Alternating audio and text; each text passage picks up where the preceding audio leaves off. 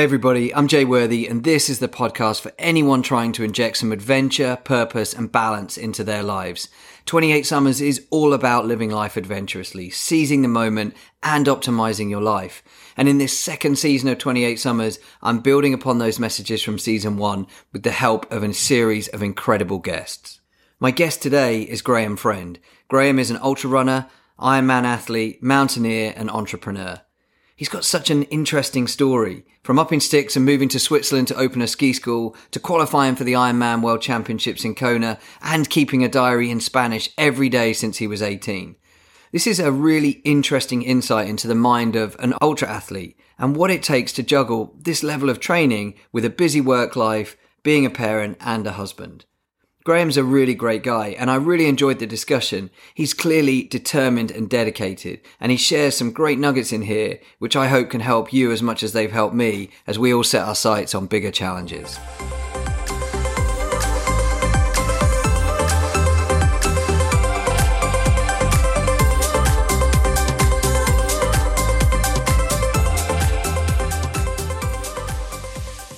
Graham, welcome to the 28 Summers podcast. Thank you so much for being here. I'm really excited to have you. My pleasure, and I'm looking forward to talking to you. Good man. So let's get right in. So you, I want to start with your Instagram profile because your Instagram profile kind of had me at hello because it says uh, you're on a mission to prove that life begins at 50 and um, you know i'm a man in my mid 40s and i've been committed to saying that i want to be fitter at 50 than i was at 30 don't know whether that can happen, but that's my mission. And so when I saw your Instagram profile, absolutely loved it. So, you know, where does that commitment and that determination come from and, and that, that kind of notion of life beginning at 50? Ah, oh, that's a that's a Jay. That's a good good good question. I, I, I, was thinking about motivation the other day, and but I think my motivation has not always come from a good place. Certainly, when I was younger, it was it was sort of driven by a sense of you know, imposter syndrome, if you like, and having feeling I have something to prove. But over the years, I think that's changed. And now in my 50s, I just get so much. Oh, so many payoffs, so many benefits, so much, so much satisfaction from from from projects that um, you know really has become my way of life, if you like. So it's uh, it's it's not difficult for me to get motivated. That's nice. You think you probably are you doing different things now or is it just that now you you see them differently? You have a different perspective on the on the challenges and the activities that you're doing? I would say it, it, the answer to both of those questions is is yes it it, it has changed my motivation and and i'm doing slightly different things. I i've always been uber competitive hugely competitive as an individual. And i still you know when i sign up for an event my usual position is well i just want to complete it and then as soon as I get into the training and the planning and all the rest of it, that very quickly morphs into, you know, I want to compete and then then it's I want to win. And it kind of goes like that. Um, but it is interesting as I as I'm getting older, I have a sense that I'm moving away from wanting to win and wanting to compete more towards experiences and expeditions and, and projects which don't which have less of a competitive element. But it is shifting. But then you know, I can't help myself. Even even um, even when I sign up for an event that can't possibly could be competitive, I find a way of, of competing with other people and, and so on. So, but it, it sounds like that's very much in your DNA. Were you super competitive as a as a child? I, I don't remember being particularly competitive. I mean, I came to sport relatively late in life. My my family always encouraged me to do sport. I played a bit of tennis and I did a bit of judo, but I don't think it was until I got to, to college and found rowing that I started to get really competitive, and then it's just sort of grown from from there. Really, I would say. That, that's awesome. And so, but now you. So, where did you grow up? Where, whereabouts in the UK were you from? I was in in Guildford in Surrey, so just in the sort of southwest of London. Yeah, pretty close to me. I'm in Wokingham in Berkshire, so that's a similar part of the world. Beautiful part of the world. And so, how did you find yourself uh, living in Switzerland? Oh, well, that's a good question. We have to go back quite a long way. We have to, probably have to go back about 17 years. And I was uh, on holiday in Whistler in Canada. And um, I was skiing there and I signed up for a program called Extremely Canadian. And I, and I found myself on this course standing above a cliff with these big fat skis strapped to my feet. And I had this instructor next to me, a guy called Felix. Now, this he's a classic, good looking, handsome, amazing skier, Canadian instructor, like a super cool guy. And he said to me, Graham, just launch yourself off the cliff, keep your hands forward. There's so much snow, you're not going to hurt yourself, just go for it. And I thought, oh my God, what am I what am I doing here? But I launched myself into this um, into the abyss, into the into the void, and I landed in this pile of powder and amazingly sort of skied out from my first cliff drop. And the adrenaline rush was off the scale. And in that moment, I thought, there is nothing like this in Europe. And I said to Felix, the guy, I said, look, we should set up a ski school in Europe. And I was kind of partly joking. And he said, yeah, that's actually not a bad idea. And two years later, our ski school in Verbier, Powder Extreme, was launched. So that uh, chance conversation, that chance ski lesson, um, led us to set up a ski school, and then that built a built a relationship with Verbier and the mountains here. We created friends and so on. And I think, like many families, we were living in London. We just had our son. In the, the our garden was the size of a you know a small picnic table, and you know my wife Katie, who you know, um, was brought up on a farm in Scotland. I love the countryside. We we we thought this is child cruelty, bringing a kid in in central London. So we were going to move, um, and we were going to go to Scotland. And I'd been going up and down looking for houses and so on because my wife's Scottish, and um, my wife, I think, just simply got fed up with you know all this sort of looking around in Scotland and so on. I came back from a, another visit, another failed trip, and she said, "Listen, I've rented us a chalet in, in Switzerland. Let's um, let's go and do a season." And I went, "Oh, okay, that sounds awesome." And uh, we we came out for eighteen months, and I think after about three weeks, we were sitting down for dinner, and we said, "We're not going home, are we?" And she said, "No, we're not." And that was about 11 12 years ago what was the draw with the lifestyle i mean obviously the skiing but but was there were there other aspects to to swiss life that just that just landed really nicely with you guys? Yeah, I mean, Switzerland works. I mean, that's the verb. Switzerland as a country just works. Um, the trains work, the medical system works, the shops work. I mean, it's a little bit like being back in the 50, you know, 50s in England. I suspect, you know, it's quite old, old fashioned. You know, you're not allowed to cut the lawn or put out your laundry or make noise on a Sunday all of the shops close at lunchtime, all at different times, so you can literally, you know, not achieve anything during lunch.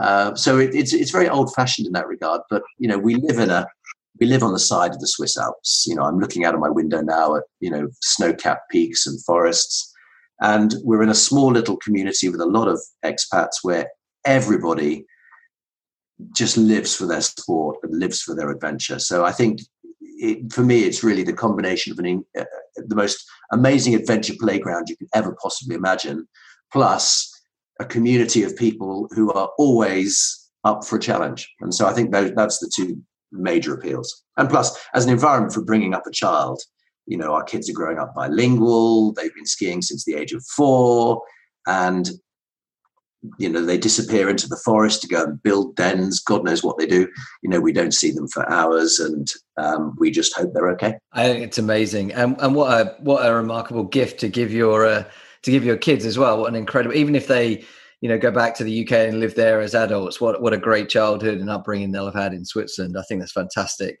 so i was chatting to a, a mutual acquaintance or mutual friend of ours jonas the other day and he, he told me a story about his first training session with you, uh, where he, th- thought he was going to turn up, and because you were a, a bit older than him, he was going to be able to just compete pretty well with you. And you, you kind of left him for dust because you were this uh, uh, insane uh, athlete. And, and I'm sure that you'll be, you know, you're probably very humble about this sort of thing. But um, but it's clear to me, based on all accounts, Katie and Jonas and, and others, that you're a pretty serious athlete, Graham. So I'm curious to know how, how do you fit that all in? Because you're a dad, you're a husband, you're a businessman. Um, how do you how do you fit all this all this training in? It's it's hard. I, I think having a having a very understanding wife is a is a is a is a is a really good starting point. Uh, so that's that's one thing.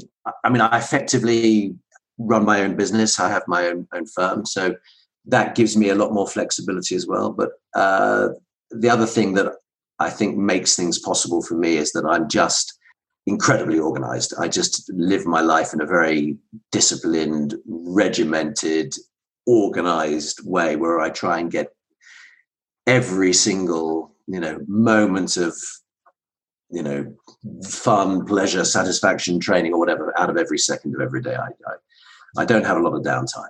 And is that, um, I mean, it's obviously very deliberate. Is that mapped out? You know, I'm looking here at my board on the wall and I tend to write, you know, my week, week ahead. Are you, are you down to the minutiae of detail like that?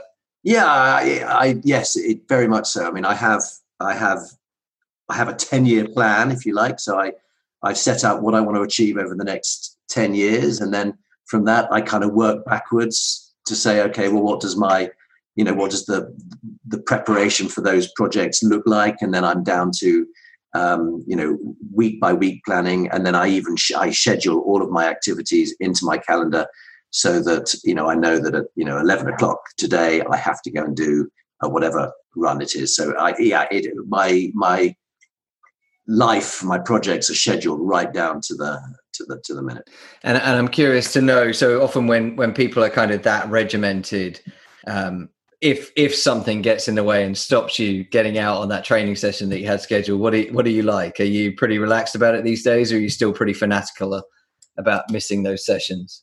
Yeah, I, I'm. It's still yeah. I, I still feel pretty stressed when when things get in the way of my training, but definitely now I'm much better able to deal with it, and I can readjust flex you know flex the timetable so I, yeah I, I, have become more flexible as, I, as i've got older um, but I'm, and and I, I have to remind myself sometimes that I'm not a professional athlete and that you know I don't have to really kill myself. And provided there's been a, a solid enough block of training, I, I'm, I'm usually okay. But yeah, I, I I don't like my plans being changed. Definitely not. Yeah, I can imagine. I uh, I, should, I, probably should ask Katie what you like to live with if you miss a training session rather than ask you. What is a what does a typical day, a training day, or, or, or day structure in general look like for you? What kind of time are you up in the morning? What's your morning routine like? I've, I've, well, I've learned. I think it's useful to learn, you know, when when are you most effective, and I'm definitely a mornings mornings person. So my, I will typically get up, depending on the adventure, depending on the day, depending on the training requirements, anywhere from or, or work for that matter, anywhere from between say between four and six o'clock in the morning. So I typically wake up between four and six a.m. Um, if it's a typical day during winter, I might go ski touring, skinning. This is when you put the sort of the full seal skins on your skis and you ski uphill. Fantastic aerobic workout. I would normally get on the the first lift, the first bubble at sort of quarter to seven. Um, and while I'm going up in the bubble, I try not to lose any time. I do my Duolingo French. So I do my French practice in the bubble on the way up. So I, I get that out of the way. Then I train for an hour, hour and a, hour and a half. Then I come back. I usually have my sort of you know second breakfast. I then pretty much work up until lunch. Then I have lunch with the kids, and then there's usually a second training session. I usually try and schedule that straight after lunch, and then I work again till the till the till the evening. And um, sometimes I'll do a third session maybe strength and conditioning, although I'm really bad at disciplining myself on my strength and conditioning. Do that sort of after supper. And then it's sort of family time. Kids go to bed. The late oldest at eight thirty, and to be honest, sometimes I'm in bed before the children. So it's it's a little bit little bit embarrassing, but because I'm just hopeless after about eight, seven, eight, eight o'clock, and so I I I, I, lo- I like to be asleep before ten a.m., ten p.m., but um, often um, it's usually a bit later than that, but then I, I head for bed. I, I, I, write a diary, so I write my diary, um, and then I try and read a, a book, and I usually manage about one paragraph, and then I'm asleep. So that's that's my that's my typical day. Well, you're definitely further up the uh, the athletic spectrum than me, but I um, but I, I, do think that we're to a certain extent we're kindred spirits because, uh, and I'm, I was smiling away because I like to rise early, and my wife always laughs at me because I'm you know falling asleep at the end of the night uh, just about well before the kids to your point. So uh, I, I, absolutely i absolutely get that.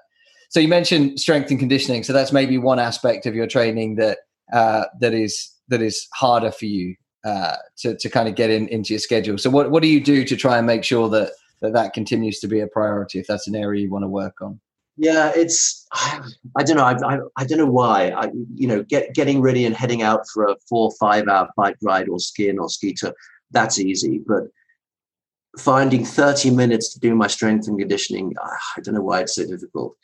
Um, so what do I do? I, I, I try to take away all of the things that might prevent me from doing it. So I, I get out, you know, the, the, relatively small amount of equipment that I use. I, I, I do it in the house in a nice sort of warm environment, so it's not stressful. Um, I guess, yeah, I, I, and, and I have a list of sessions and I try and tick them off. But I don't know that, that, for some reason that's my that's my Achilles heel. I just find it so hard to get motivated. I don't I don't know why. Everything else I can be really disciplined about, but that ah, I, don't know. I don't know. It's it's it's interesting to know though because I think that's true of everybody, right? It dep- and and I wonder whether it has to do with your uh, your kind of base conditioning that comes when you're younger. Because I find gearing myself up for a, a, strength. I used to play rugby, so gearing myself up for a strength workout or rugby training is, I you know I would find easy, but I've started to do more and more endurance events over the last few years, and gearing myself up for what you would say is a you know a big three or four hour session that that's more more complex for me. I have to think about that more i have to motivate myself more i have to get myself in the right headspace to go out there and you know be in that space for three to four hours whereas jumping in the gym for a quick 60 minute blast. Yeah that sort of yeah young, early conditioning may well make a difference. I mean i've been into endurance sport since since well since rowing since since my 20s and okay there was strength and conditioning involved with the rowing but um yeah, the, the conditioning is there. Uh, I don't know. I need to be more disciplined. I need to. I need to get on top. Yeah, I, and it's funny as well because w- without knowing you too well, but the way that you've articulated your kind of organized, regimented mindset, in a way, strength training is perfectly suited to that because you know if you really do strength training as a you know semi-professional athlete or somebody who's a serious athlete like you, then it's it's about the numbers. It's all about the numbers. It's like you know the the amount of reps, the amount of weight, the amount of rest that you have, the periodization of your program. It's very mathematical. And, and a lot of people just jump in and they do their strength training, they just do a bit every time. But if you actually really structure it scientifically, I think knowing a little bit about your personality, you could probably get lost in it if you approached it that way. Yeah, possibly, possibly. I, I tell you where, where, when I tell you when I was disciplined was when I was um, trying to qualify for the Ironman World Championships in Kona, and I used to say to myself, look, Graham, everybody's going to have a nice bike. Everybody's going to have, you know, decent kit. Everybody's going to have a training plan and everybody's going to do the, do, do the hours. So, you know, where do I find, find my edge? And I said, well, you know, probably most people will be doing some, some sort of strength and conditioning. So I definitely need to, to do that. So I, I, knew that if I didn't do the strength and conditioning, I would be putting myself at a disadvantage. So I kind of assumed that everybody would be doing those three things. And I, I, was motivated to do my strength and conditioning then. But I thought, where's, where's my edge going to, to, to come from? What, what else, uh, what else can I do to give me that edge? And the two things that I focused on, which I think maybe others probably may not have done, is I really focused on nutrition and my diets because I think not everybody eats eats well. And and I also focused on my mental game, sort of the sports psychology, um, you know mental toughness. So I, the, you know, there were five elements to my prep for for Kona that um, I hoped would would give me the edge. And did you make you made it to Kona? Did you? And I made it, and I, and I made it to Kona. Yeah, that's amazing. So I was, uh, I was, yeah. Although only by the skin of my teeth, because I, I I became obsessed with my race weight, and I when I was living in London and just pumping iron, because um, I, you know, I had a job, I couldn't train. I just did bodybuilding sort of thing, and I was like eighty. I was up to about eighty-five kilos, and I'm 174 centimeters, five foot eight, so I'm not a, a big, big, big guy. So I was, I was, you know, pretty built. Um, and then, of course, you transition to endurance sports, and all of that muscle bulk is absolutely no use to you whatsoever. So I lost, I lost close to 20% of my body weight I, I literally transformed my body um, into more of an endurance athlete. And I was obsessed for Kona of racing at 67 kilos. I thought 67 kilos would be my ideal weight. And so on race day, um, this is how obsessed, obsessed I was. I actually brought my own set of scales to the race venue so that I could weigh myself on that morning, and I was bang on 67 kilos, 67 kilograms. And I thought this is fantastic. Um, but I didn't want to go above that, so I said, right, okay, I'm not going to drink anything because if I take on any fluids, I'm going to go above my 67 kilos because I was so focused on the 67 thing. So the race started, and I was I, I came out of the swim, and because I hadn't drunk any any fluid, I was already starting to cramp up after the swim, and I thought, oh my God, Graham, you've been the most enormous idiot. You've totally lost focus on the big picture. So I went into the bike dehydrating. Of course, it was impossible to then effectively rehydrate. Um, but I somehow managed to get through the the bike stage, you know, and it's 180 kilometers in an Ironman race, so it's it's a long it's a long day on the bike, and then of course you've got a marathon to deal with, and the course was quite hilly, and so literally every time I hit a hill, for I don't know why, but my legs would just sort of go into spasm in terms of the most excruciating pain, and I just have to sort of force myself run through that and I thought I'd blown my chances. Um, but Katie was supporting me, and she said, "You're, uh, you know, you've you've." On I think on the first lap, she said you were 13th, and then suddenly I was seventh, and then suddenly suddenly I was in contention again. So I I said to myself on the last lap, I've got to. It's 10k. I've got to just bury myself, and you may have a chance. So I I killed myself on that last lap. I came over the finish finishing line and um, unbelievably, literally, the moment I crossed that finishing line, my entire body went into like spasm and cramps. I had to go straight to the medical tent, and they actually, um, I actually got hospitalized. They put me in, um, they put me in an ambulance. They took me to hospital. Um, they they put in a, a, a drip to try and rehydrate me, but because my veins had all collapsed, um, you know, they were really struggling to get the to get the get the needle in.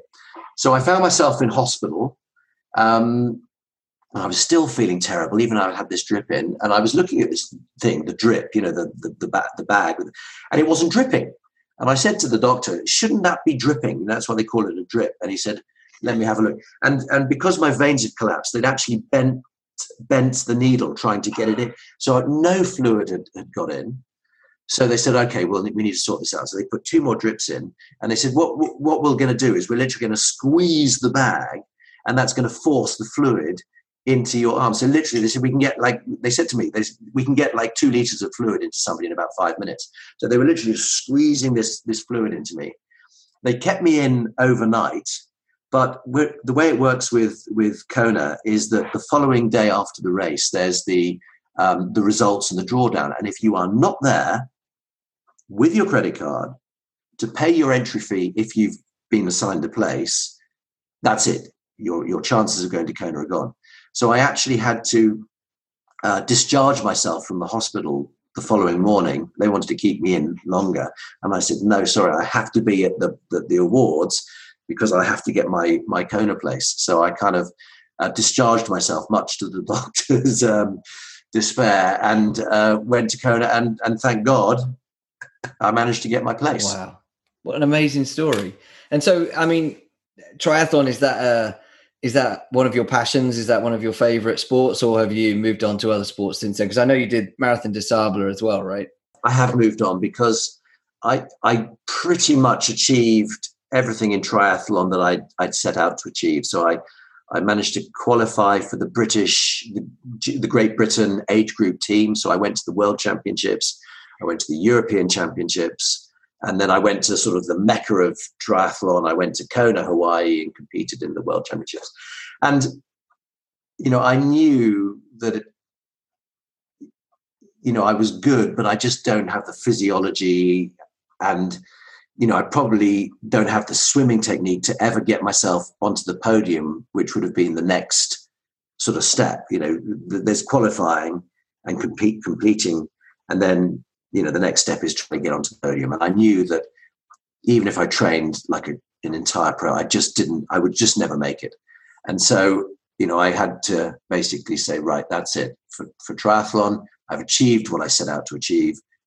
Let's move on and look at other adventures. And that's how I started to get into, you know, the multi-stage ultra endurance events, which which are just fantastic. It's a whole new experience, but you know, brilliant in an entirely different set of ways. But I can imagine that Kona uh, and all of the work that you did to get to Kona prepared you well because those multi-stage events. It's uh, I mean, obviously you need to be physically very fit, but there's a lot of mental kind of fortitude and resilience that's needed to make it through those, right? So, so um, what was next after Kona? Was it straight into something like Marathon des Sables, or did you did you gradually build towards that? Uh, no, I, it, yeah, no, it was it was Marathon Sables. It, I I was on Facebook and I saw a friend of mine posted some pictures of her visit to Marathon des Sables, and I just thought that sounds like an amazingly cool thing to do if you're going to do an ultra multi-stage event, why not do the biggest, toughest one on the planet? So I, I, um, I signed up, and uh, and was accepted because I think we we came in through the European website. In, in the British, it's so popular in the UK that there's often a waiting list and a lottery. But I so I signed I signed up online, not expecting necessarily to get a place, and ping. This message came up saying you are registered for the Marathon des Sables. And I thought, oh my God, what have I done? Um, and so then I had to start sort of prepping and, and planning for that. And was that uh, in typical Graham style, as you've just articulated? Was it straight into the detail and prepare, wanting to compete, or were you going into that with the mindset of completion? It, as as always, uh, it started off as compete because it was such a huge event. You know, 250 kilometers running through the desert, entirely self-sufficient, carrying your food and clothes on the back, you know, in temperatures up to 50 degrees. I just thought just getting around that's going to be a big, uh, big event. But I would say literally within, you know, sort of 48 hours of commencing the, the sort of the training for that, I was thinking, okay, well, maybe, you know, maybe I could do quite well at this. And so, yeah, it, it very quickly became a case of, right, I want to, I want to compete and I want to be um, I want to put in a performance. And did you? How did that go? Um, well, you know, with with things, I set myself. I usually set myself on an event like this. I, you know, especially as you get to fifty, you know, it's now ever more almost impossible to compete with the twenty year olds. You know, I'm now slowly having to accept that you know, a 20 year old has just got such a huge advantage over me. Although I still try to give them a good run for their money, let, let, let that be said. Um, so what I normally do is I set myself a bronze, silver, and gold medal sort of target. So for, for Marathon des Sables, my gold medal target was top 50. That's including the elites as well. So if I was in the top 50 um, overall, all ages, and so on, that would be a gold medal performance. Silver would have been 50 to 100, and then um, bronze would have been 100 to 150th, and then anything after that would have just been a sort of, you know, also also ran in my my book, and I think I came in 55th, and that was mainly because on day day two I had major major major stomach uh, major stomach issues, and having sort of pretty much made top 50 on every other day. That day I came in 350th or something. I was in I was in agony. And I thought my race was over, but I managed to recover the following day. But yeah, that that that second bad day cost me uh, dearly. And I think that, that, I think that that's the key thing about multi-stage events. It's not so much about being being fantastic; it's about just avoiding having a bad day because a bad day on a multi-stage run or a multi-stage cycling, you can never make it up. So I think you know doing well is about just being consistent day in day out. Yeah, your, your ability your ability to endure, but also to kind of manage the situation well, so that you you do everything within your control. I mean, sometimes there's bad days that are completely out of your control, right? But if there's certain things that you do that lead to uh, issues, if you eat the wrong things or something that you haven't eaten before. I've done that in races, much smaller than your races, but races before where I've had gel packs or something and they completely disagreed with me and then they completely throw out your performance. You think, well, that was in my control. I didn't have to take that gel pack. I took it knowing that I'd never had one before and that completely screwed up my stomach. So that's interesting. I love that. I think that's a really, a really important uh, suggestion because I can imagine people listening who you know maybe start out their adventurous journey as um, completers. They're going into these things saying, "Look, I just want to go along and achieve something," and and there's a huge amount of value in that. But I think eventually on people's journey, they might get to the point where they say, I can actually do quite well at this. I've been doing it for long enough now. I've got the base conditioning. I love that idea of saying, well, why don't you set yourself a target? Because it is, it's hard to go from completer to compete, uh, sorry, completer to completer. No, the other way around, completer to completer. Um, knowing that there are a lot of people younger who may be more experienced or more capable than you. Because can you ever really make it into the, you know, the podium or the top 20? But giving yourself a bronze, silver, gold target is such a great idea. I might take that. Yeah, no, so yeah, no, it definitely definitely works work, works for me. But as you, as as we were saying at the beginning, I am now starting to focus more on expeditions and projects where it's just completing. So, like my, one of my current projects is climbing every four thousand meter peak in Switzerland by the well, hopefully concluding that by the end of this year, and that you know that's just a completion exercise. Um, and uh, but one of the one of the problems for me is I always move the goalposts. So I'd set myself this target of climbing every four thousand meter peak in the, by the time I was seventy, because my my wife's father-in-law, who I who I adore and, and, and look up to hugely, um, at I think it was in his aged seventy, he just just was shy of the summit of Aconcagua, which I think is the highest mountain in the southern uh, in in South America. And so I said, right, okay, inspired by that, I set myself this goal of climbing every 4,000 meter peak in Switzerland by the time I was 70. As it is, I'm hopefully going to be con- con- concluded all by the time I'm 52.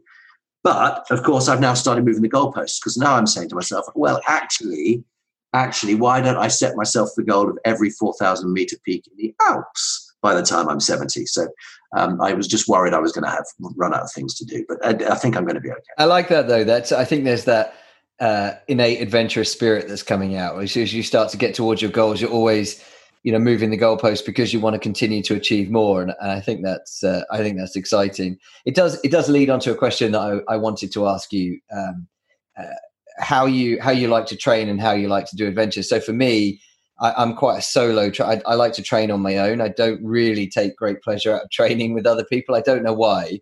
Perhaps just because I've become used to training on my own. Um, but I do enjoy adventures and experiences with other people. So going on adventures or expeditions with others, I really enjoy. And I was wondering how, how it is for you. Yeah, no, that's a that's a good question. I, I, I would certainly say that I do most of my training on my own, mainly because if you have if you train with somebody else, you know they're in very you know they may turn up late or and so it just makes organization harder. Um, the second point is it, sounds slightly arrogant, but you know, when I was training for something like Kona and so on, when I was really at the, the top of my game, there weren't many people within my sort of age group or friendship group who would sort of c- could keep up and, and, and train at that level of intensity. And I think also a lot of people didn't want to train with me because they, you know, they, they felt it might make them, um, might put them in a spot of difficulty. Um, but I also you know those sessions on the mountain or on the bike that's my meditation time. That's my wellness time. That's when i do all of my thinking and getting comfortable with life and so on. So actually i, I don't i don't like necessarily to ha- always have company. And um, i also have a very high tolerance for for monotony I can I can ride the same route, I can climb the same hill over and over and over again. I can sit on a turbo trainer and stare at a you know spot on the wall for three four hours. I, I see it as part of my sort of mental toughness, mental training. I, I, I have I, I, I have no problem with that. That said, you know, you get a Marathon des Sables and you're sharing a tent and these sort of hardship conditions with a group of people you've never met before. And those bonds, those friendships that you build in that arduous um, environment, those are relationships, those are bonds that stay with you. And I'm, I'm still very much in contact with my tent mates from Marathon des Sables, and you know we're already planning other events together and so on. So you know they they talk about you know, the Marathon des Sables, one of the best aspects of the whole race is, is camp life, tent life. And that is so true. You meet some amazing people on these multi-stage events. Yeah, I, uh, it totally resonates with me. That's kind of kind of how I feel. Is I, I the meditative piece of training solo that you mentioned. I, that, I totally get that. There's a big forest near to me, Swinley Forest, that you may remember from from your childhood. And I, I go there trail running for you know hours on end and i like to be on my own because it's it's part of my kind of f- fire gazing time for want of a better description. It's where i'm on my own. I can think i can be at peace i'm not distracted. But i do love being with other people on on adventure and and you know maybe suffering together as well. There's something quite special about that isn't there? And i love the fact that that leads on to finding your tribe. Yeah and i do and i have to i mean i do i do a lot of ski touring ski mountaineering with friends and, and long bike rides with friends and and you know on those long base sessions where you're not pushing yourself. You're not in you know sort of um, oxygen deficit. You know i love the chats and the conversations because i'm not the sort of guy who goes to the pub or goes to the bar and, and and sits there and watches the football and drinks my pints and all the rest of it. I do all of my socializing through sport. So, you know, my group of friends here, you know, will we just shoot the breeze, you know, on the mountain trails and on the bikes and so on. That's that's that's where I do my socializing. I love that. So what about what about family time? Do you does your passion for fitness and challenges is that does that rub off on your family? I mean, I know Katie's very very active. What about the kids? Yeah, I mean, we I mean in our family there sport is is mandatory. It's not it's not a choice. Um, we we basically said, you know, you have to ski because it's one of those sports where if you don't take it up young, like I, I took it up late in life, you're always playing catch up. Um, so you, you have to swim. Sorry, you have to ski. You have to swim. That was the other one because again, I didn't take up swimming until late in life, and you know, I fight the water when I'm swimming, and that's why I struggled. Um, you know, I would struggle to take triathlon to the next level. So the kids had to swim, um, and the other one is surfing. So basically, if it begins with S, they have to do it. So um, surf, surfing as well. Um, we we were we had them on surfboards since the early stages, and then all of the other things are kind of optional, but those those were mandatory. They had to be good swimmers, they had to be good surfers, and they had to be good good uh, skiers. But you know, my daughter's into boxing, um, which is unusual. But she's, you know, I we went to see her in her first bout, and the you know the grit and determination that she had to keep coming forward at this bigger older boy um, despite getting punched in the face um, you know made me made, made me so proud. And i think some of that grit and determination comes from the fact that you know i've i've taken both of them already um, before they were both before they were 10 up 4000 meter peaks. So they both climbed a 4000 meter peak.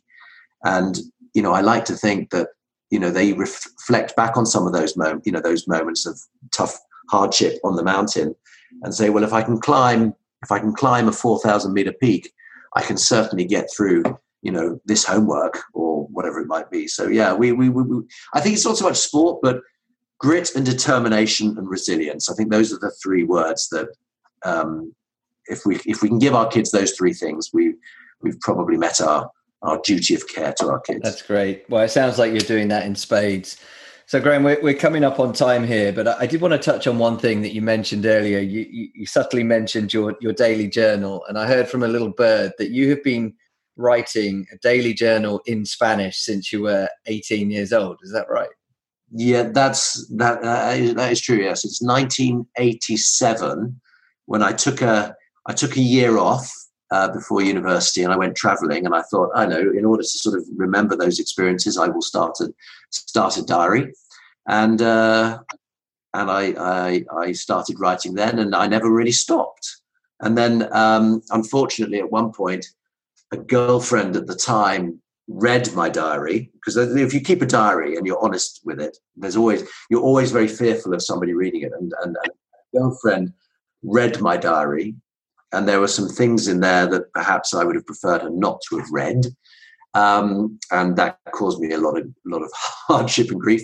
So I thought, I know, I'll write it in Spanish because I had uh, spent my year off in in Latin America, so I had a de- decentish level of Spanish. So I I then started after this incident writing my diary in Spanish. And unbelievably, even though I don't get to speak a lot of Spanish living in the French part of Switzerland, um, you know, when I when I do go to Spain or and so on, just the fact that I've written a page of A5 every day in Spanish, my Spanish is always there.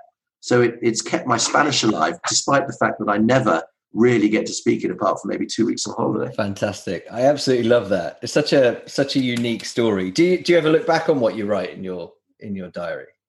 I, I have I, have made that mistake a couple of times, and, and I'm always either cringing with how embarrassing or, or, or, or ludicrous I was as, as, a youngster, or I'm staggered by how cringeworthily dull my life is. Uh, you know, I, am a qualified accountant, heavens forbid. So, you know, the the diary of an accountant is never going to be um, hugely exciting. But I would like to think it's maybe a little bit more interesting now. I do a few more adventures, but yeah, no, I try. I try not to go back and read it. Yeah, no, I'm I'm laughing because I so I'm way way way behind you. Certainly only writing in English, not Spanish. But I started kind of journaling and writing a diary three or four years ago, and uh, I've made the mistake a couple of times early on of going back and reading, and it, and cringeworthy is definitely a, a good way to explain it. So now I just I kind of just treat it as as therapy. It's a useful process for me. I put it down on paper, but I never never revisit it it's it's a little bit like therapy. If, if you know uh, what I find is if there is something on my mind or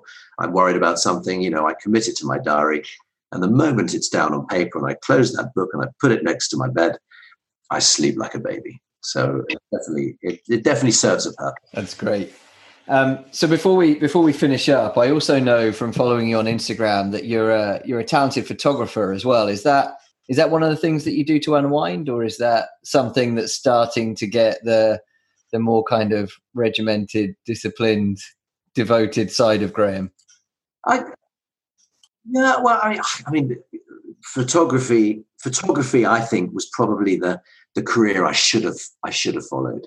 So when i was young i was i my passion for photography goes back to 12 13 years of age. I, I was determined to go to art court, art school, and study photography and make that my career. And um, you know, my parents said, "No, no, no, no, no. Go and do a proper degree," and and so on. And and and they won that argument. And you know, I probably would still have followed their advice, maybe.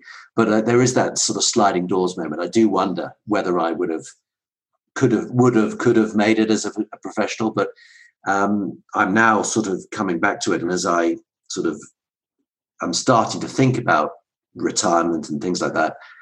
Um, I'm exploring ways in which photography could be another, you know, source of income in retirement. But certainly, I, I, my passion for for photography is is, is huge. And right now, um, I'm obsessed with ice caves. I'm really interested in photographing ice clay caves that form at the bottom of glaciers. And so, um, only the other day, Katie and I we went um, we went ski touring. So we went sort of cross country skiing.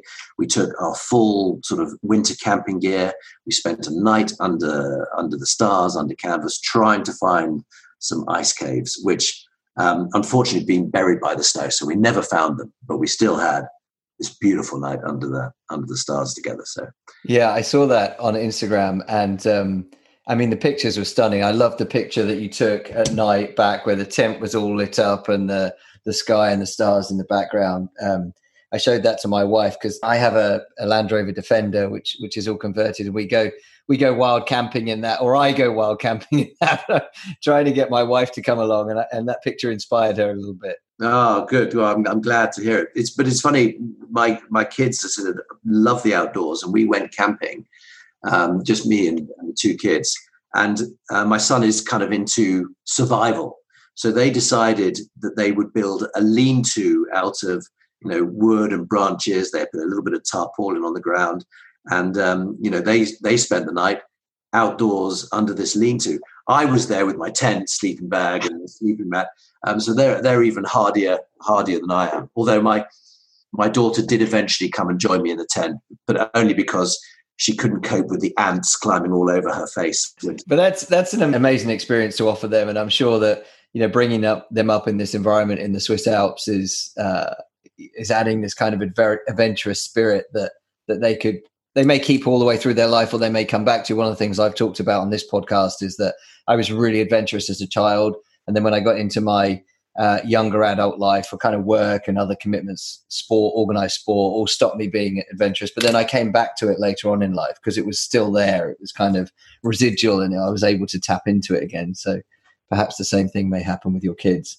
So we're um, we're up on time. Uh, let me just do one final question, if I may. Uh, as you know, because uh, you've been gracious enough to listen to some episodes, uh, 28 Summers is all about living adventurously, and for me, that's not always climbing the highest mountain or you know exploring a jungle. It's it's a lot about mindset and just being open to saying yes more and trying things you've not tried before. So for for anybody listening along who's been inspired by a story and i'm sure there'll be many uh, what would be your advice for for them uh, in terms of living more adventurously? Oh gosh.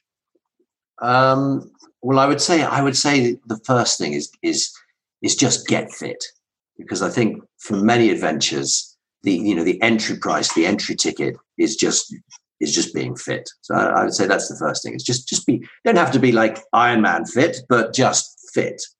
Um, and then I think the next thing is is just find a really stupid, ridiculous goal. Um, you know, the bigger, the more crazy, uh, the better. But but you know, something where there has to be a risk of failure. I think if it's not, if the if there is no risk of failure, it's not an adventure. So something where you could fail. And then for me, then I think for me, it's take that huge, big, ridiculous goal and chunk it down into sort of manageable bite-size pieces. Build a plan around those those smaller steps, and then just get on with it. I love that. Works for me. Uh, it's perfect. I love it. What great advice and a, and a great way to to bring us to a close. Graham, it's been a lot of fun chatting to you, and uh, I've got I got some great ideas out of this for myself, and uh, just really have enjoyed talking to you and hearing your story. So thanks for taking time. Likewise, Jay. Pleasure to speak to you.